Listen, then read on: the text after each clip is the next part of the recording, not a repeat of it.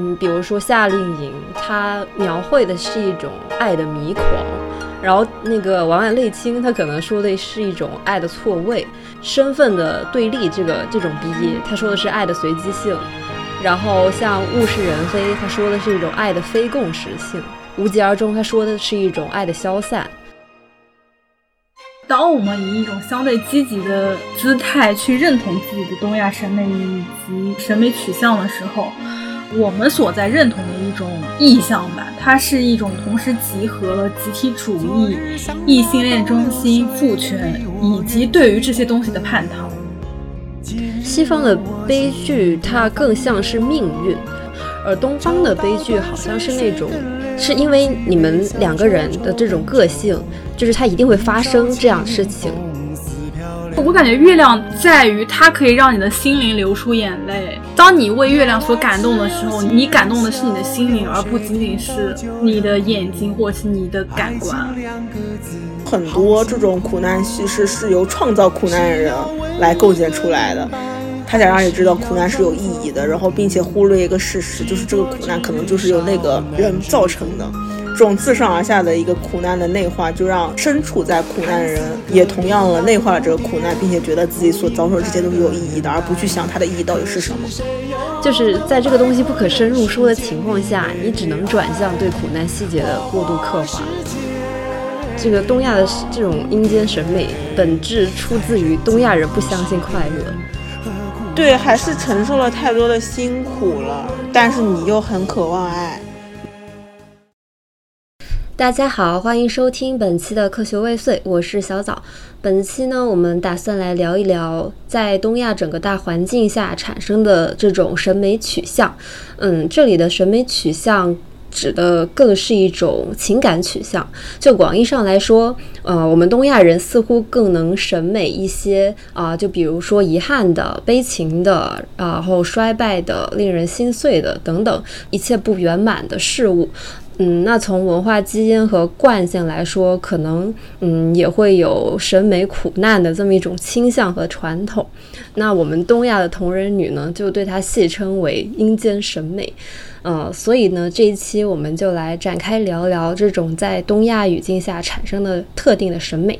那说起东亚审美，我们可能最先马上能够 relate 的应该是 B 一美学啊，因为这个词其实是已经使用的非常广泛了，就不仅仅局限于一些小众的同人圈子，在一些影视剧的宣发中也会用它来当做标签，所以它应该是只要你冲浪你就知道的，然后一个足够有普遍性且有一定共识的概念。我感觉就是很多人的 B 一美学启蒙，要么是小说，要么是影视作品。你们有什么 B 一美学启蒙的作品吗？或者说有没有令你们印象深刻的 B 一作品？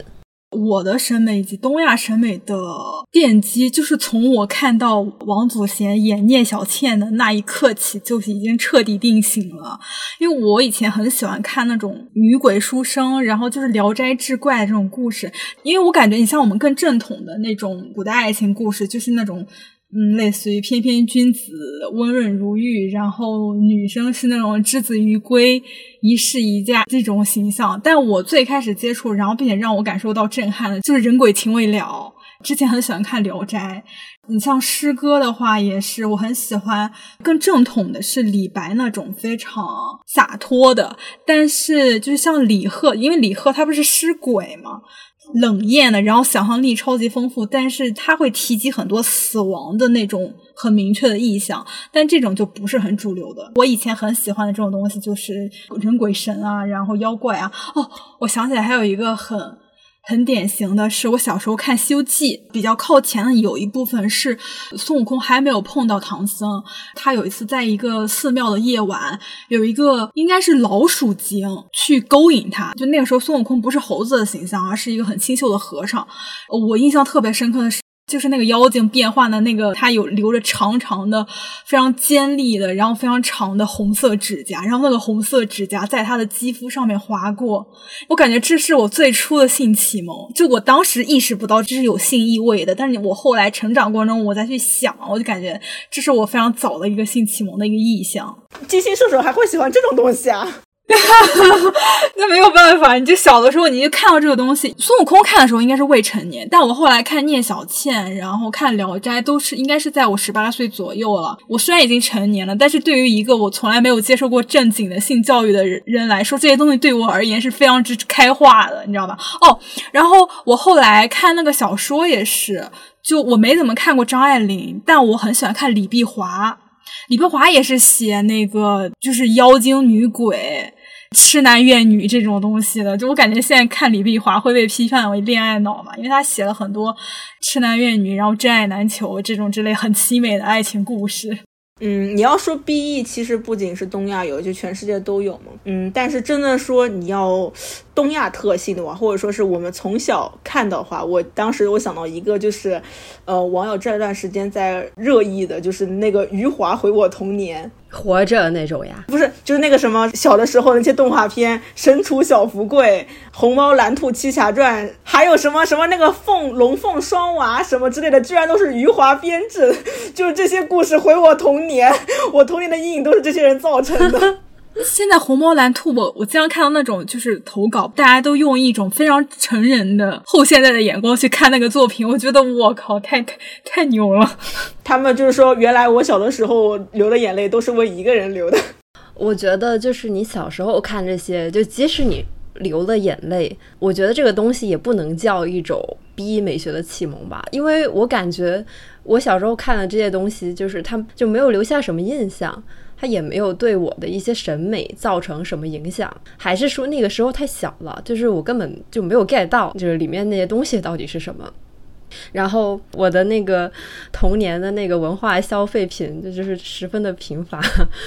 我应该是从初一开始，我就开始看耽美了。就是我没有一个看言情的这么一个过程，我觉得我的 B 美学启蒙的前奏应该是一种虐文启蒙，就那种东西它谈不上什么 B 美学吧，但是就是我那个时候特别特别喜欢看虐文，比如那个什么《天籁之约》，《天籁之约》很经典的那种虐文嘛，我当时看完我就是躲在被子里，然后对着那个发着亮光的屏幕，然后看到半夜。暴风哭泣，对，然后在被窝里哭泣。但是现在想起来蛮搞笑的了。初中的时候看了特别特别多这样的作品，但是我觉得我自己的 B 一美学启蒙，呃，并且是奠定了我 B 一审美的，应该是我上大学之后。但其实还是看耽美小说，一个是那个飞天夜翔的一个叫《北城天街》，还有一个是吉字树的。一生的故事，这两个小说有个共同点，就是换工。什么换工？我接受不了换工文学，我真真。这两个小说，呃，一开始在一起的 CP，后来都拆了，然后换成了另外一个，等于说他告别了前一段关系，而进入到了下一段关系，就是两本书都有很明确的这个换工的过程。呃，一方面我觉得作者铺陈了足够多的情节，使得原本的 CP 到了一个不得不分开的地步。嗯，就是我感觉他都有一种和你说你的现实就是你守不住你爱的人这样这种感觉。然后另一方面，在换了 CP 之后，我觉得角色自己也有那种很明显的 move on 的感觉。然后这个东西是我很喜欢的。呃，我觉得我本人的感情观也是，就是现在的是最重要的，我很珍惜的。但是哪天万一逊了，那我就为他立个碑。但是这个事就已经过去了。就是他有个这种从这一个人呃 move on 到下一个人这个过程，这种东西对我的那个启蒙是非常非常之深刻的。哎，说起看耽美，我看耽美也是在我大二的时候，还是被学妹介绍的。而且特别神奇的是，我对于就是性行为的教育都是在耽美文里面得到的。看的第一本黄文就是 BL 的，但我忘记是啥。我我感觉我初中的时候，我也是喜欢，我要搜的话，我肯定就是搜虐文，躲在被窝里哭泣能让我哭出来的文。但是现在我好像我就是 BE 走开。现在也没有什么写的好的 BE 了吧？很多成年人先要问一下是双节吗？然后再问一下是 HE 吗？我是一个相对成熟的成年人，所以我不问第一个问题。不过我最近确实发现搞 RPS 的时候，最近搞了一个有点 HE 的 RPS，我发现就是 HE 的 RPS 确实没有 BE 的那个 真人同人 RPS 来的更像。这是索然无味吗？不是糖这个东西，就是你你一下子吃一把就吃够了。你再吃你就觉得没意思了。是，而且我觉得糖的品种其实没有 B E 的品种这么多，糖的品种相对来说还是比较单一的。你你可能会有很多的糖，但这些糖本质上是一种东西，那你很容易就会厌倦。但是 B E 的话，它可能是包含的种类是更多的，然后你就可以你磕完这个磕那一口，磕完这一口磕另外一口，就还能磕久一点儿。你可能沉寂一段时间，你磕磕刀子。下一口你再嗑嗑糖，就会觉得这个糖更甜。我觉得这就是人性本贱的一种 一种心理，你得调和一下。那你们提名一下现在市面上常见的那种 B 一美学的套路呢？纯元皇后啊，我觉得还有比纯元更更更那个婉婉类清。对对对，然后 Summer Camp 确实也是 RPS 里面非常经典的。嗯，对呀，对吧？对呀，就基本上大家现在磕的开心的 RPS，你都是在 Summer Camp，就比如说一个综艺长久的录制或者一个电影长久制作当中那个的。对，在这个母题之下的。就是 Summer Camp，其实是二零一零年世界上诞生了一部伟大的电影，名字叫做《社交网络》。它拍摄的是扎克伯格创立 Facebook 的故事。由此，这个电影诞生了欧美 RPS 史上特别经典的一对 RPS。然后，简中同人你会把它戏称为 j u n i c o 或者是幽灵船。扮演扎克伯格的那个演员叫 J.C. Iceberg，他在二零一七年就是针对他们这段 relationship。发表了一段。感想，然后就他提出了这个 summer camp 的概念。他就是说，那段经历就像你去去夏令营训练一样，夏天结束了，夏令营结束了，你就又回到自己的生活之中了。朋友之间就是很难 keep in touch 的，就是会走散。这个东西比较虐的点在于，他就是用一种相当之冷静理智的态度，说出了自己对于这个事情非常客观的一个一个一个评价吧。这个东西又因为它是一个非常大的母题，所以它就不断的在各个圈层。里面就发散，然后就变成了一个很著名的夏天以及夏令营的这么一个说法。就是在这个夏令营的过程中，他们的感情浓度无疑是很高的，然后这个也是带大家走近的原因。但是他之后的走散也是必然的。你们本来因为一些原因，然后在一个特定的时间、特定的空间相遇了，然后建立了非常强烈的亲密关系。在那段特定的时间之内，这种亲密关系是有一种被抽离出来的很纯粹的感觉。等到这个夏令营结束，你不仅要离开这个人了，你还要离开这段关系了，离开你们这段曾就是你曾经拥有的一些很相对来说更纯粹的一些时刻，然后你要走回到你原来的生活里面去了。而且这种亲密关系是无法持续下去的，在你脱离了这个特定的环境之后，嗯，可能两个人就迅速的清醒或者消散了，就是这种感觉。这个东西之所之所以让全世界的人都为之心碎，是因为它是一种相当普遍的感受。对于演员来说，他们拍电影，然后你对于我们自己来说，我们自己有过，你无论是你是真的夏令营也好，还是你曾经你某个班级里的同学，你青春期的某个就是擦肩而过的一，但是又让你非常印象深刻的同学啊，或者陌生人，或者是乃至于你的亲人，或者是你的暗恋对象，那这种体验是相当之。共性的，嗯，我感觉它有点像是所有人都在追忆一个曾经逝去的，然后你曾经拥有过的美好。那我还可以提名另外一种，还蛮经典的，就是两个相爱的人，但是他们的身份是天然对立的。罗密欧与朱丽叶，我觉得很多小说也会写这种东西，就是他先写，比如说两个主角，然后因为什么什么一起经历了各种风波吧，然后他们相爱了，到了某一个节点，然后发现这两个人属就是天然的属于两个不同的阵营，但是他们又要为了他们各自的阵营去去怎么着，反正就是为他们的阵营着想。那在基于这个立场之下，他们两个人之间的那种东西就不能维持下去了，而且可能还会产生那种什么反目成仇啊，什么就是这种。就是虽然说我和你是对立的，但是呢，我们又很相爱。但是呢，我又不得不为了我的立场而去伤害你。这种立场对立，让他们的爱变得更加的激烈了。对，就是他这个是呃冲突感很强的一种 BE 嘛。那个张继赵明也是，而且其实我感觉有一种虚假的 BE 美学，就是那个破镜重圆。哦，那不是 HE 吗？对，这不是 HE 吗？对，都圆了。对我，所以我说它是虚假的 B E 美学，因为感觉所有喜欢看破镜重圆的人，只是想要看，只是想要看重圆，无论中间发生什么，他只想要圆。我感觉有的时候它的精髓在于你去修补这个镜子，你这个镜子是如何破碎，并且你去如何修补的。哎，我就很喜欢看破镜重圆，我来给你梳理一下这个里面的逻辑啊。他一方面就是喜欢那种有一点虐心的过程，但是他又一方面希望他的结局是圆满的。那破镜重圆就完美的就是契合了这一个点，然后破镜重圆可能里面还会涉及到一些大家都喜闻乐见的一些桥段，比如火葬场之类的，更加增加了他的 buff，你知道吗？我觉得火葬场那个不是 B 美学，那个是狗血。大家现在的人，成年人就是喜欢狗血的。就我觉得狗血和 B E 美学还是有那么些微的差别的。反正就是这个确实不是一种 B E 美学，但是对于受不了 B E 的成年人来说，这个是有 B E 风味的 H E，可以蘸蘸味道，微辣。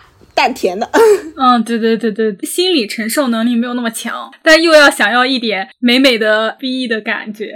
那我觉得还有一种还蛮经典的 B E 美学，就是它不是那种很激烈的，它是那种比如说物是人非和无疾而终，有一种理解，但是又有一种喘不上气儿的那种感觉。呃，像物是人非，不就是？大家都变了，然后你的爱只是停留在了那一个时间点和那个之前的场合嘛，爱停留在了原处的感觉。然后无疾而终，就是你也不知道为什么，但是就是渐行渐远了。哎，说白了就是我我还爱着你已经不爱了，或者我们还相爱着，但你已经我们已经变了，或或者双方都不爱了，但其实你的你之前那个感情还是非常之珍贵的。可能大家也是很平和的接受了，但是你作为一个看客，你可能也会觉得这个是一个非常遗憾或者可惜的这样一种剧情。其实我觉得这个东西跟那个夏令营有一点像，因为在这里面大家都想要永恒，就是那种非常固定的永恒，但其实你所有的美好都是只存在于瞬间的，然后大家都很抑郁于永恒，其实是只是稍纵即逝的这种。就所有的 B E 都是美好，不是永恒的。如果是 B E 的话，必然曾经美过嘛？就是说这个美它不是永恒的。大家想要一种绝对意义上的永恒，但是所有的感情都 turn out 的证明都是一地鸡毛。我觉得就是刚刚说的这些 B E 的美学的范式吧，它可能描绘的都是爱的一些状态。嗯，比如说夏令营，它描绘的是一种爱的迷狂，然后那个婉婉泪清，他可能说的是一种爱的错位，身份的对立，这个这种 B 他说的是爱的随机性。然后像物是人非，他说的是一种爱的非共识性；无疾而终，他说的是一种爱的消散。感觉这些东西都是就是爱本身自带的这么几种切片吧。爱和真烦呢。我有时候觉得，就是 B 美学的美是一种未必上的价值。就是强行让这些可能你在现实中，它可能并不是这么这么的美好的东西，但是你在一个故事里，或者说你看别人的故事，你可能就会呃觉得这种东西是很美丽的。我先在这里先 quote 一下一个豆瓣的高赞帖，然后这个帖子呢是你搜索“爱要怎样才好看”，第一条出来就是这个，他是这么说的啊，他说爱要放在历史的大背景下才好看，爱要从对立中产生才好看，爱要爱上不能爱的人才好看。爱要在世俗的压力下爱着才好看，爱要彼此误解才好看，爱要为爱伤到血肉模糊才好看，爱要爱到另外一个人才好看，爱要经过一切磨难，忽然决定不再爱了才好看。爱是世界上最美的事物，却要面目全非才好看。那这个这个东西很搞笑的是，这是你搜索“爱要怎样才好看”出来的第一条，但它第二条紧接着就是它出现在那个矫情文字品鉴小组里。真的很咯噔，真的。但这这一段非常点，我觉得就是他把大家经常消费的这种 B E 美学的东西都集成在了 这样一段戈登的话中。他很会总结。我完全受不了了。其实我觉得这个东西最容易出现的地方就是古偶，因为古偶里面就它还有大背景，它也有身份对立，然后它还有一些怪力乱神的，可以让你这个东西变，让爱这个事情变得更玄乎的。因为日常也是很难写的嘛。这也反映了有一些编剧的爱无能，他们不知道如何写日常中的爱。嗯，对，只能通过什么历史大背景和对立，他才能体现到爱，或者他才能描绘出爱，嗯，他才能传达爱，他没有办法通过生活去传达出来，还是不懂爱。是，但是我一方面又觉得，就是现在那些甜宠剧高发也应该是现代的比较多吧，但他描绘的那种日常又是一种很失真的。因为甜宠剧是为了生产糖而存在的，对，它不是为了生产爱而存在的。哎，说句实话，国内懂爱的编剧也没有几个。国内不懂爱、不懂生活、不懂职场的编剧真是遍地都是，好吗？就我们刚才也提了一下，好像 B 一美学。之所以别有风味，可能也不止在于 B 一为虐而虐，其实大家也不是很喜欢。它这种风味在于，就是大家其实更善于接受那种玻璃渣中的糖，玻璃渣里的糖是格外的香甜。但好像玻璃渣中找糖。这个我觉得有一点点，有一点东亚的，因为同样是 A O 三嘛，你比如说 A O 三同样的大热的那种 C P 词条下面，中文语境下的文的虐文应该是要远远高于虐文比例，应该是要远远高于另外的呃英文语境下的。但其实你觉不觉得你在玻璃渣中找糖这个动作，你的主体性就是你作为同人女的参与感是更高的啊？对，东亚你在寻找它的主体性。可能就是 B 一本身的张力吧，因为这个东西它是天然有冲突感的嘛，那你调动的情感是更多的。然后我就觉得，可能是不是现代人的生活就是比较索然无味，又需要一种这种冲突的东西去调剂一下。就是东亚，你太阴间了。包括我们虽然说什么编剧不懂爱、不懂生活，我们自己也不是很懂爱、很懂生活。你只能从这个里面去寻找爱、寻找生活。你看，同样 A O 三其他那个文字下的那种同人文的时候，你很能经常的能够感受到，就是说，哇，这个作者是很懂爱的。他就是他知道爱人应该是什么样子，也知道被爱中应该是什么样子，所以就不需要借助 B 一去 去找这种东西。对对对对。因为就是日常的细节真的太难写了，但其实某种程度上我也能理解，就是你给这些东西加一些玄乎的设定，就如果你你能认可爱，首先它是一种抽象感受或者是一种直觉，你用语言去描写直觉是一件非常困难的事情。就像你你写那种克苏鲁文学，你怎么样去描写一个不可直视之物所带来的恐惧呢？是很难的，所以他可能就需要借助一些抽象的设定，就比如说那种一见钟情，你怎么去形容一见钟情的那个感受呢？他有的时候加了一些。前缘在里面，我觉得这个是我可以理解的，只是他创作上来讲稍微有点低级了。我觉得还有一个点是，这好像也是比较东亚的东西，就是我好像是看见过有人发表过这样的观点，他们就是觉得一个东西太甜，它没有安全感。B 这个东西对他来说其实是更舒适、更熟悉、感到更安全的。啊，那这也是超级东亚了吧？这一代 第一，这是 东亚你的安全区。而且我觉得，就是这个词儿啊，就是玻璃渣中找糖。一种情况是，比如说，就是像我们这种同人女，然后在消费一些呃 CP 产品的时候去做的一些事情。但是这个东西在东亚。呃，它还有一个很能广泛应用的一个场景，就是比如说一个女生她正在呃一段其实并不开心的关系中，但她要用各种细节去说服自己对方是爱自己的，然后她只能去通过这种方式去被动的维系一段感情，就是她自己在。他自己的感情的这一堆玻璃渣中在找糖吃，就是这种，我感觉在东亚也还挺普遍的。但那我觉得，如果你在现实生活中的关系是你需要在玻璃渣里面找糖的话，但你发展到同人里面，这就有点过分残疾了。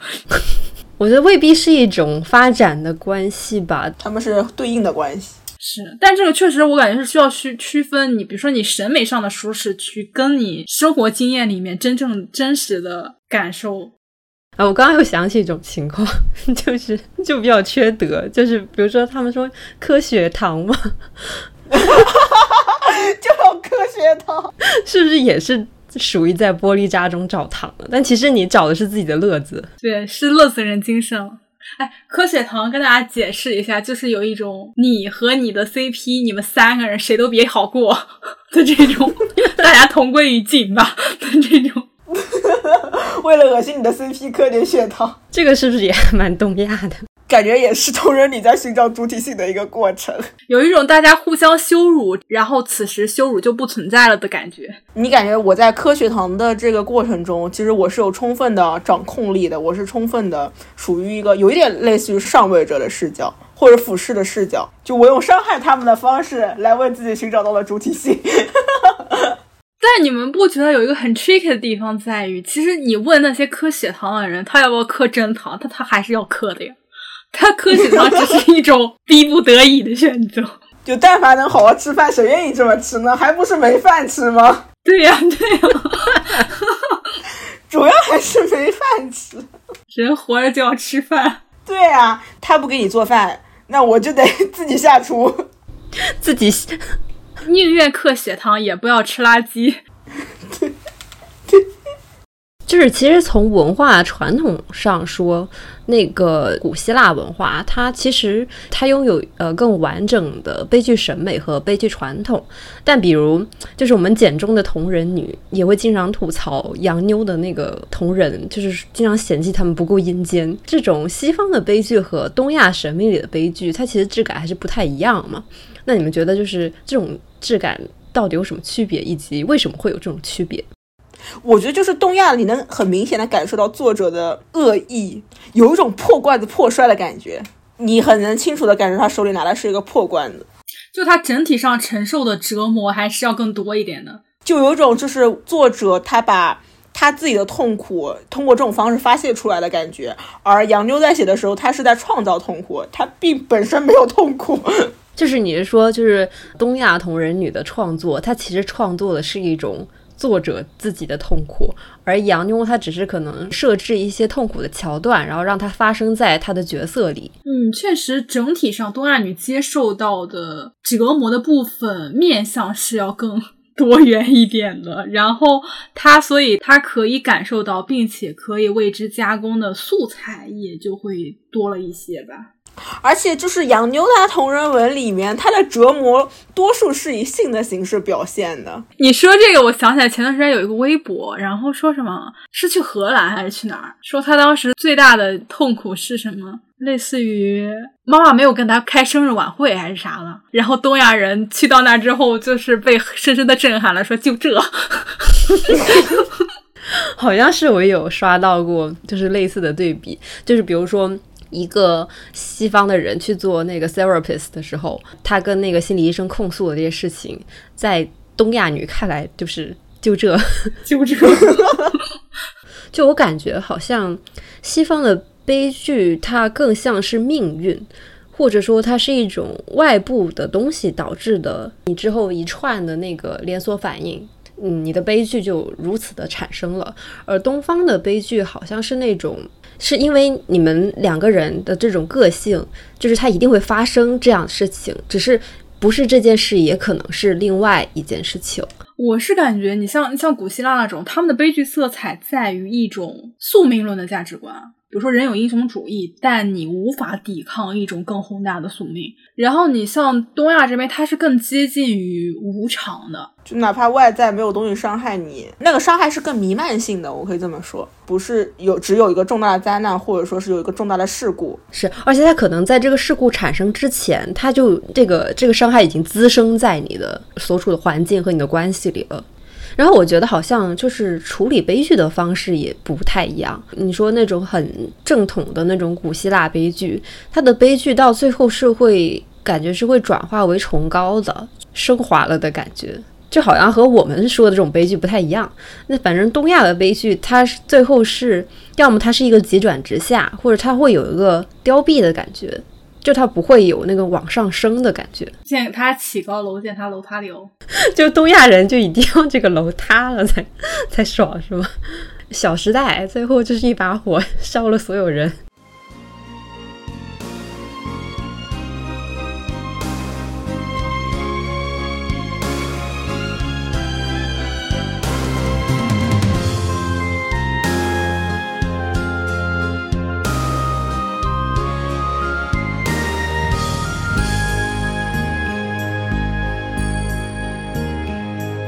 像那东流水，离我远去不可留。今日乱我心多烦忧。抽刀断水水更流，举杯消愁愁更愁。明朝清风似飘流。由来只有新人笑，有谁听到旧人哭？爱情两个字好辛苦，是要问一个明白，还是要装作糊涂？知多知少难知足。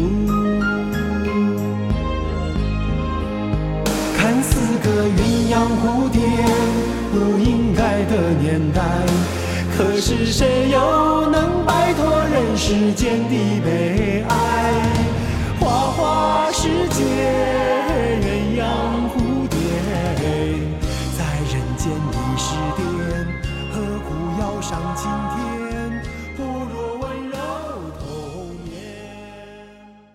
月亮是 B 美学的同人创作中非常高频出现的一个意象。那这颗星体作为情绪起伏、多愁善感的直接体现，它在同人创作里的团圆意象和分离的意象都是同样明显的。这一方面它是很无常的，一方面它的无常又是永恒的。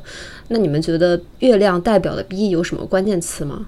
其实你这么一说，我感觉是不是东亚的 B E 美学，它就更接近于月亮所代表的 B E。刚刚说的西方那种更沉重，它其实更像是冥王星代表。怎么说呢？我感觉是西方的 BE，它的结局是冥王式的，但是东亚的 BE，它可能在过程中就是那个扭曲的心理，那个也是很冥王的。东亚只是在结局上是比较月亮的东西。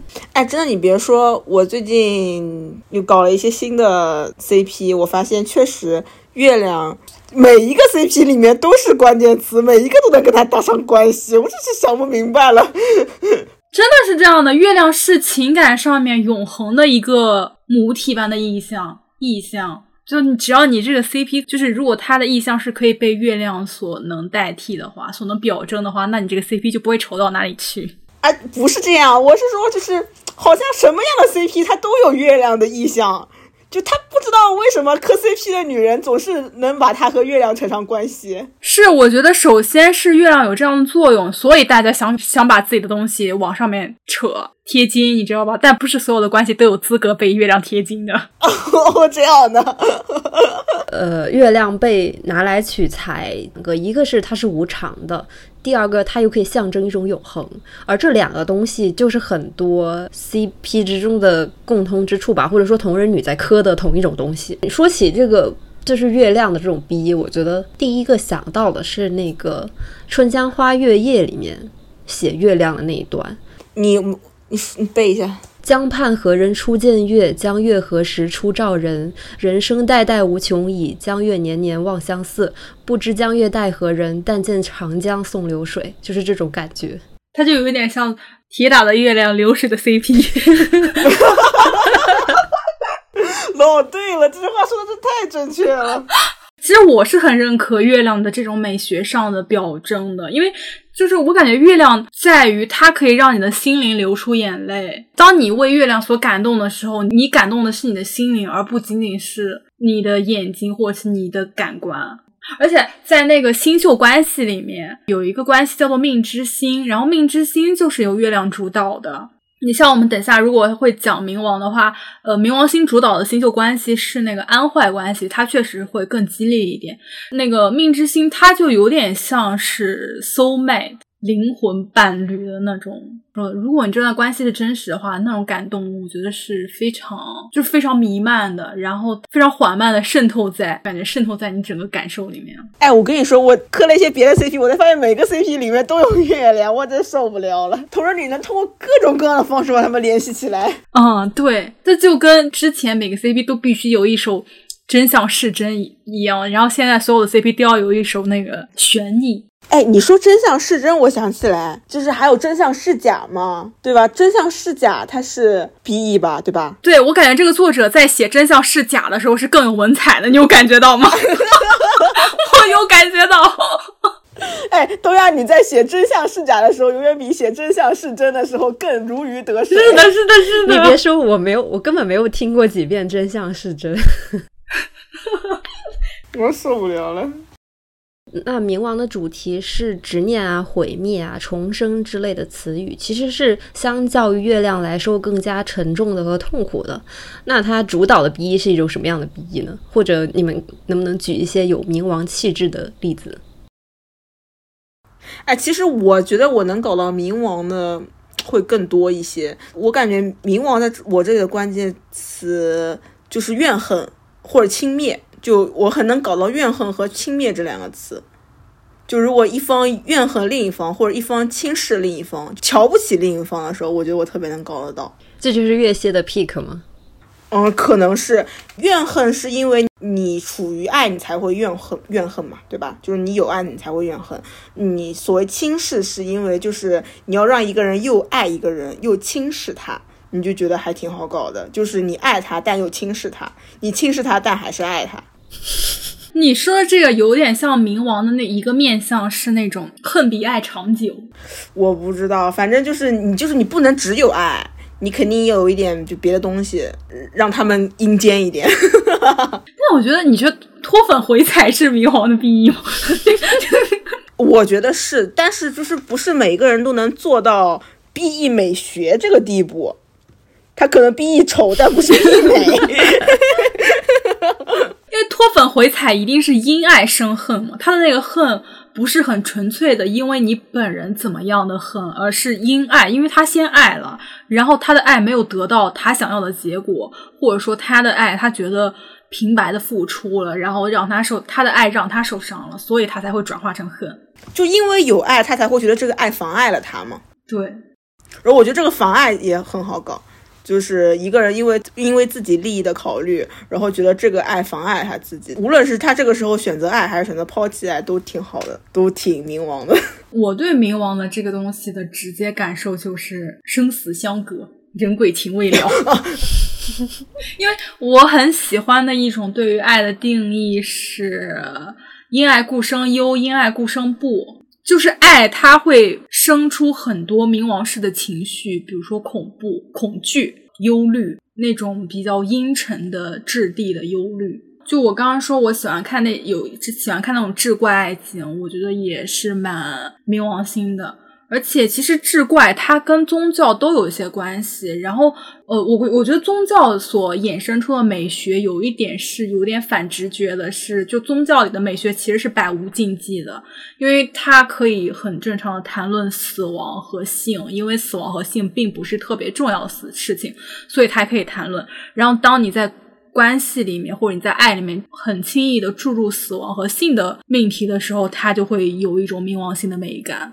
性好像确实也是一种冥王，性是冥王啊，性是一种基于感官但又超脱了感官的那种冥王的性。哦，对，我想起来了，就是我们那会儿说，嗯，其实冥王式的 CP 关系，它其实是性关系比较激烈的那种 CP 关系。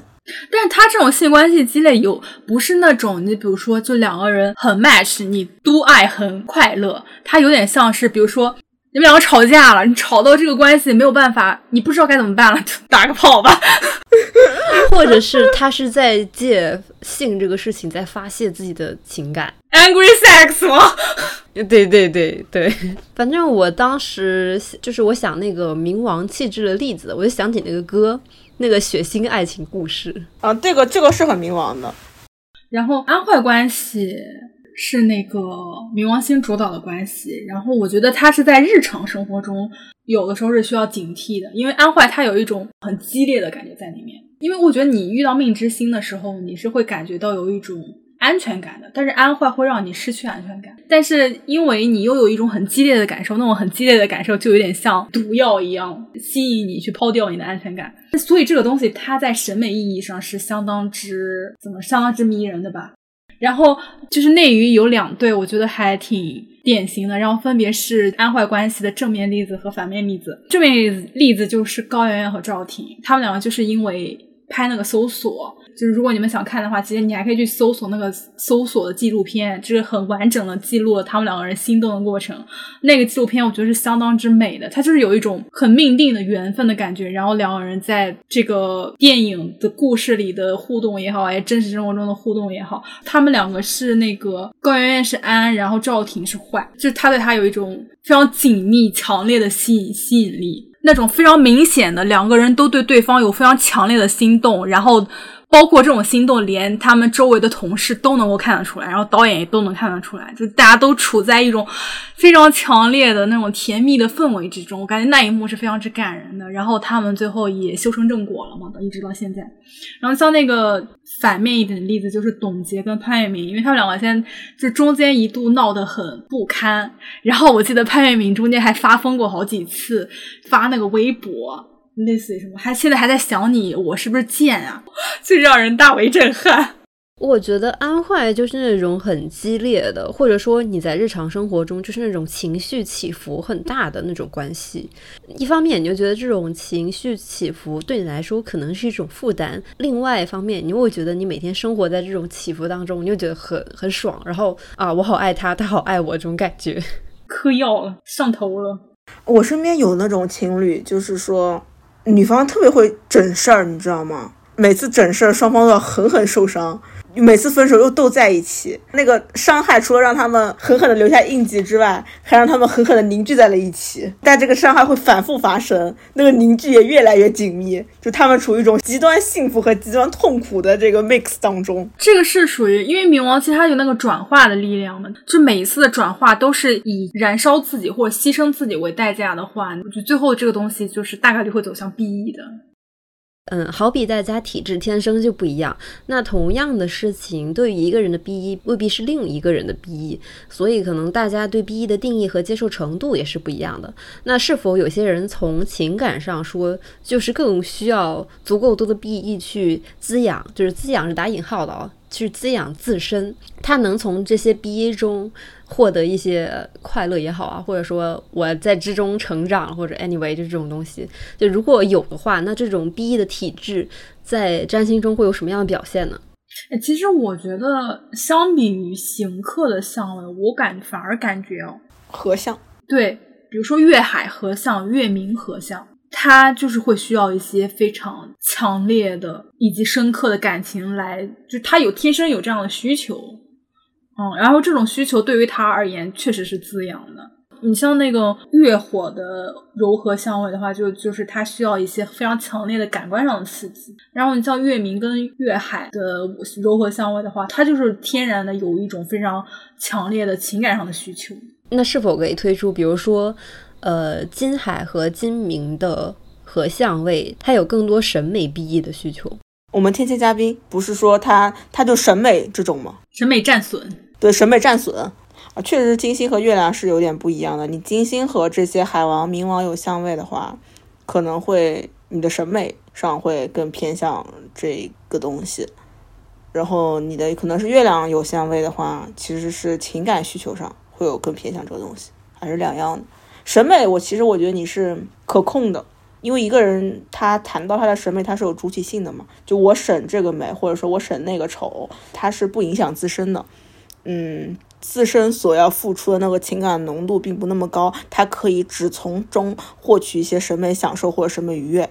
但月亮和这些东西的相位的话，可能就会对自身能量的需求就会更多一点，然后消耗能量也会更多一点，然后那个烈度和浓度也会更强一些。那除了就是，比如说你在情感上更需要这种东西，那好像是不是还有经常遇到这种事情的那种？他从体质上来讲，他更容易遇到烂人，吸渣体质。我有一个朋友跟我说过，他知道他每段恋爱都谈不久。我我说什么意思？你你通灵了？然后他说不，因为我总会喜上喜欢上烂人，但烂人就是没有办法跟他在一起很久的。在一起一段时间之后，你就知道这段关系要拜拜了。但他就是会喜欢上一些烂人，因为有些烂人他还挺会的。嗯，对，而且但他其实跟我讲的时候，我是能够很明确的感觉到他对于这段关系里的掌控的。就比如说烂人身上有一些特质，确实是他会吸引到他，但是他又非常明确知道这个人就不可以长久的与之相处，也不可以从他那里汲取到非常正向的东西吧。但是又有一点很关键的是，他需要恋爱，恋爱本身是会带给他滋养的。这我怎么感觉听起来像薅烂人的羊毛？主体性倒是挺强的。嗯，对，你知道自己你有点这方面的毛病。那你们说那个群十二呢？你是群星十二宫是吗？我不是啊，我只是举个例子，就比如说群十二的人，可能他也不一定应到这个，比如吸渣这种事情上。你像爽子就是群十二嘛，群十二会有一种弥漫的混乱，我这么形容，我觉得可以理解为一种双鱼能量失控了。这样的话，你确实会遭遇一些。普通人，我们觉得正常人不会遭遇的事情，然后你也会做出一些我们认为正常人不会做出的选择，可能会呈现出那种欺诈或者等等的这种样貌。因为群星十二宫是有一种感觉，你自己都搞不懂自己，你都没有办法很准确的认识以及控制你自己，你就更没有办法去控制一些外界的，它确实是一种失控下的那种行为反应。嗯，那么接下来呢，我们就来聊一聊苦难，对。嗯，我觉得东亚民族好像对苦难是有审美的传统，甚至说这是这种文化惯性的。呃，首先就是你们能想起哪些经典的苦难叙事的文本吗？哎，这可多了，寒门贵子、知识改变命运、呃，高考百天誓师大会，然后以及一些战争啊、灾害之类的创伤记忆，然后并且。这种创伤记忆是在叙事上很大程度上与道德以及民族认同联系在一起的。还有一个我想起来了，但但我觉得它不是直接的苦难，但是它跟苦难叙事有关。因为苦难叙事，我觉得会经常衍生出一种自强不息的价值观。然后在这个自强不息的价值观之下，就是大家很乐于看见一些。比如说，知识底层的人去做出一些好像有悖于自己这个知识阶层的行为。有一个最开始也是在豆瓣上火起来的，有一个农民工看海德格尔，就是农民他天生被 suppose 看不懂海格海德格尔，不会思考哲学。然后当他做出这种行为，大家就会去想去想要去从他身上获得一些价值上的合理。就比如说，这个人是不是尘埃中开出花啊？这么这，就你自己仍然不放弃自己，不放弃思考啊之类的。但我当时看了之后，我觉得相当之无聊。呃，大家真的非常喜欢尘埃中开出花了。他很喜欢歌颂苦难下的品德，喜欢歌颂人经受苦难依然保持了美德，或者说是像刚刚说的，维持着一种自强不息或者艰苦的精神。你像那个高考百天誓师大会也是的。他很需要一种，就是学生在那个当口迸发出一种强烈的改变自身命运的挑战困难的意志。只要我们所受的辛苦都是值得的，对我们所受的辛苦都是有意义、有价值的。主要还是，就是东亚的苦实在是太他妈的多了。我想起那个一篇古文吧。那个什么送东阳马生序，好像是他自己写的，就是他以一种回望的姿态去回顾他当时作为学生求学的这么一些过程，然后他受的那些苦，然后以及我我从这些苦难中成长起来，然后成为了一个非常的就是国家的栋梁之才这种感觉。我记得好像就是说有一个博士。他那个致谢论文写的是感谢贫穷，那我感觉这些东西就是模板化，就是我感觉你所有的这些产生的苦难叙事，你要么是以一个以一个胜利者的姿态回望去讲述这些苦难，要么是以一个导向的是一种乐观豁达的心态去对待这些痛苦。对，然后最后人必须感动，然后必须从中学到点什么。它就是一种苦难讲述的霸权嘛，我觉得。很明显的一个对比就是东方叫苦难叙事嘛，然后它对应的西方可能叫灾难叙事。我感觉这两个东西区别还蛮大，虽然说它可能里面都涵盖着一些对于个体的苦难的一些具体的描绘。没有人会美化灾难，但是很多人会美方美化苦难。嗯，就我感觉好像东亚的这种苦难讲述方式，它是以一个引起共鸣为出发点的。但是西方的这种灾难叙事，它可能就是以一个 case study 这样这样的东西呈现出来，它对你个人的际遇的描绘，它是一种为了去去做那种全景式的对受灾地区的写照。呃，就是你的个人际遇是这个整体事件中的一部分，就是它有一种就是以小见大的这样这样一种感觉，而东亚的这种苦难叙事，它就是纯纯的是一个为了为了让人感动，以及说去调动大家情绪的这么一种东西。他为了让承受苦难的人继续心甘情愿的承受苦难，从而遮蔽掉很多苦难其实是人为造成的这个事实。是。就是那为什么苦难会成为一种消费品呢？其实观众在消费这些苦难的时候，他其实也会获得一种满足感，因为大家每天都在受苦。而且我就觉得，就是文化基因里的犯贱。你就像刚刚那个说什么农民工读海德格尔，就虽然我觉得这个东西，你去消费这个东西真的很贱，但是我看到这个东西，我还是不由自主的想要去消费它。但我感觉农民工还看海德格尔以及一系列的，就把这种他做出了超出自己的知识阶层的这种阅读行为的一系列的事情给奇观化了，乃至意识形态化了的这种东西。他其实默认了人是拥有很线性的需求的，他默认我在忍受饥饿、我在食不果腹的时候是不可以去欣赏一朵玫瑰花的。他就默认你在没有满足生理需求的时候，你是没有精神需求的。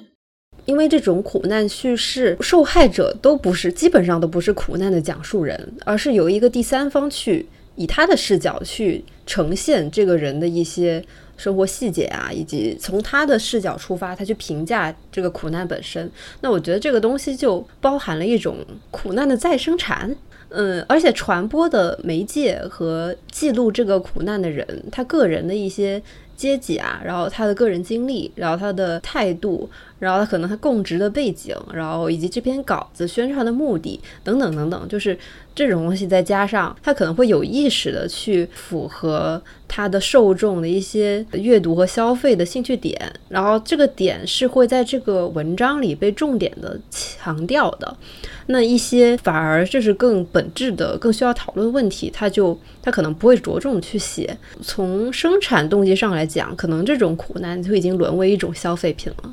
而且，其实我觉得在这个过程中，是生产者自己的生产惯性以及生产上的惰性，就因为太长时间以来都是这样写的了。然后一直到今天，你还在这样写，你就不加反思的去沿袭一种旧有的叙事的习惯。然后我觉得，就是你从一个消费者的角度去想的话，我觉得可能满足感，一方面是你确实是受到了一种情绪上的激励，另一方面确实也是刚才想说的，就是大家受的苦可能就是太多了，然后你对这个苦难又自行的进行了一种合理的内化。我感觉这种内化也是自上而下的，就很多这种苦难叙事是由创造苦难的人来构建出来的。他想让你知道苦难是有意义的，然后并且忽略一个事实，就是这个苦难可能就是由那个人造成的。这种自上而下的一个苦难的内化，就让就是身处在苦难的人也同样了内化了这个苦难，并且觉得自己所遭受的这些都是有意义的，而不去想它的意义到底是什么。对，但这一套曾经是有用的，就还是那个问题嘛，他到现在他还在用这一套。现在大家已经不买账了，确实买账的人越来越少了。对，我觉得其实是大家越来越多的消费者，他的解读能力以及其实他的反思能力是要更强了，大家的反 PUA 意识变强了。他的敏感度是比以前要更高的，我觉得这个还是识字率上升的一种积极的后果。你你你像刚刚早说，你有时候你看到那个东西，它跟比如说它跟你日常经验相似，然后你可能会有一种亲近，然后你接受它的那种上价值的路径。但其实现在我觉得很多人他看到那种跟你日常经验相近的东西，他会感到厌恶，而不是感到亲近了。其实我感觉有一个问题也是需要注意的。就是把日常经验给审美化这个事情，我我觉得还有一个是困难被去社会化了的语境，在于说，嗯，你其实对那个结构性困境的讨论空间是没什么，是没有什么空间的。就是在这个东西不可深入说的情况下，你只能转向对苦难细节的过度刻画。对，这也是个问题。写出来的东西就是现在大家消费起来就是。不痛不痒。所以，其实我越来越觉得，你变得麻木是一件再正常不过的事情了。这套东西它运行的实在是太难以抗拒了，你必须不断锻炼自己的觉知能力，然后你才能够去对抗那些压力呀，或者是与别人的不同啊。因为我感觉，就是对于这种苦难叙事的批判，是我高中时期一个一个很重要的命题。因为你知道，江苏考生他们。都会经历了这一波，因为江苏考生一定会写一道作文题，就苦难，然后他们的老师也一定会向他们讲一个道理，就是你如果家里面被放一把火，你还愿意吗？就是有的苦难是真的是不是你应该承受的。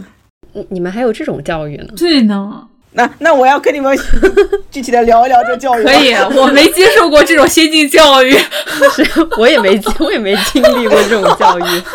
江苏考题，它的那个高考作文题很喜欢很喜欢的主题啊，一个是心有猛虎，细嗅蔷薇，还有第二个就是苦难了。我记得我们当时。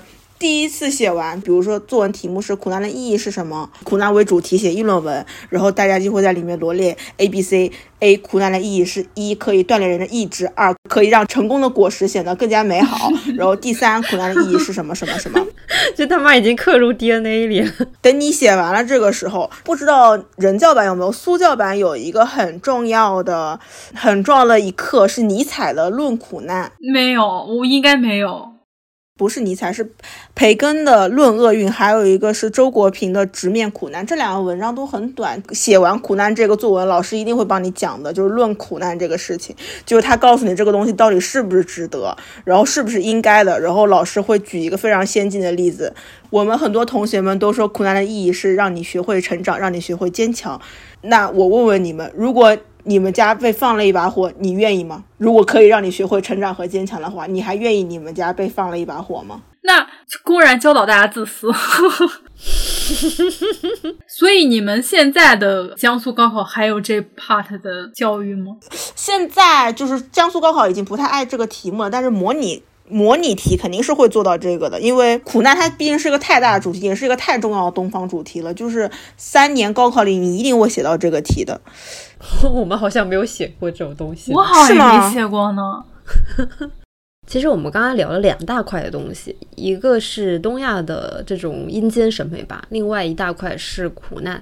嗯，那你们觉得就是你们会如何形容东亚这种审美和它呈现出的面貌呢？就是你们可以给出几个关键词。我的那种审美的阴间就是来自于月蝎的审美，一个是关于轻视，另外一个是关于怨恨。我觉得这是我可以从这两个东西中感受到爱。你是够阴间的。你是够阴间的，我感觉我其实可不阴间了，我可阳间了呢。请你总结一下，我说不准，我有的时候反而会想要问问自己，就是这个审美它到底东亚在哪？我觉得七星射手它就是一点都不东亚的。对呀，我就是，我觉得我的我的本真审美其实是不东亚，它是非常之自由开放的，非常之开放的。对对对对对。但是因为你的东亚经验实在是过于深刻了，它就会嵌入到你的你的生活中的各个部分。我觉得要我来讲的话，就是其实这东西还蛮简单，就是这个东亚的这种阴间审美本质出自于东亚人不相信快乐。尤其是那种容易获得的快乐，嗯，你我觉得你说的很对。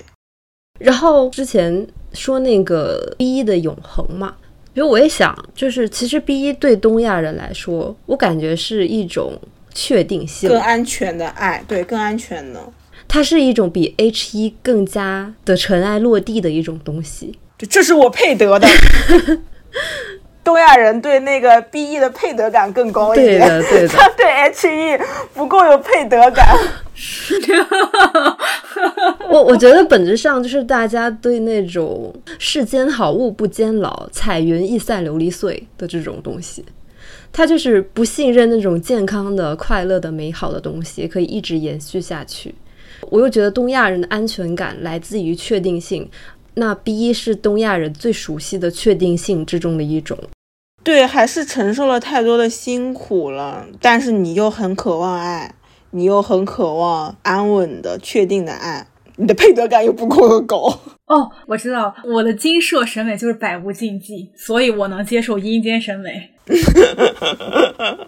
我感觉总体而言，我们所说的东亚审美，当我们以一种相对积极的姿态去认同自己的东亚审美以及东亚身份以及审美取向的时候，我们所在认同的一种意向吧，它是一种同时集合了集体主义、异性恋中心、父权以及对于这些东西的叛逃，是所有的封建的以及落后的意识形态以及日常经验以及他们。以及封建和落后孕育出的那种对于自由和自由与美以及爱的向往，但因为它是由一些很封建以及落后的基因的，所以它呈现出的自由、美、浪漫、爱之类的东西，也呈现出一种很狰狞的面貌，也就是我们所说的阴间。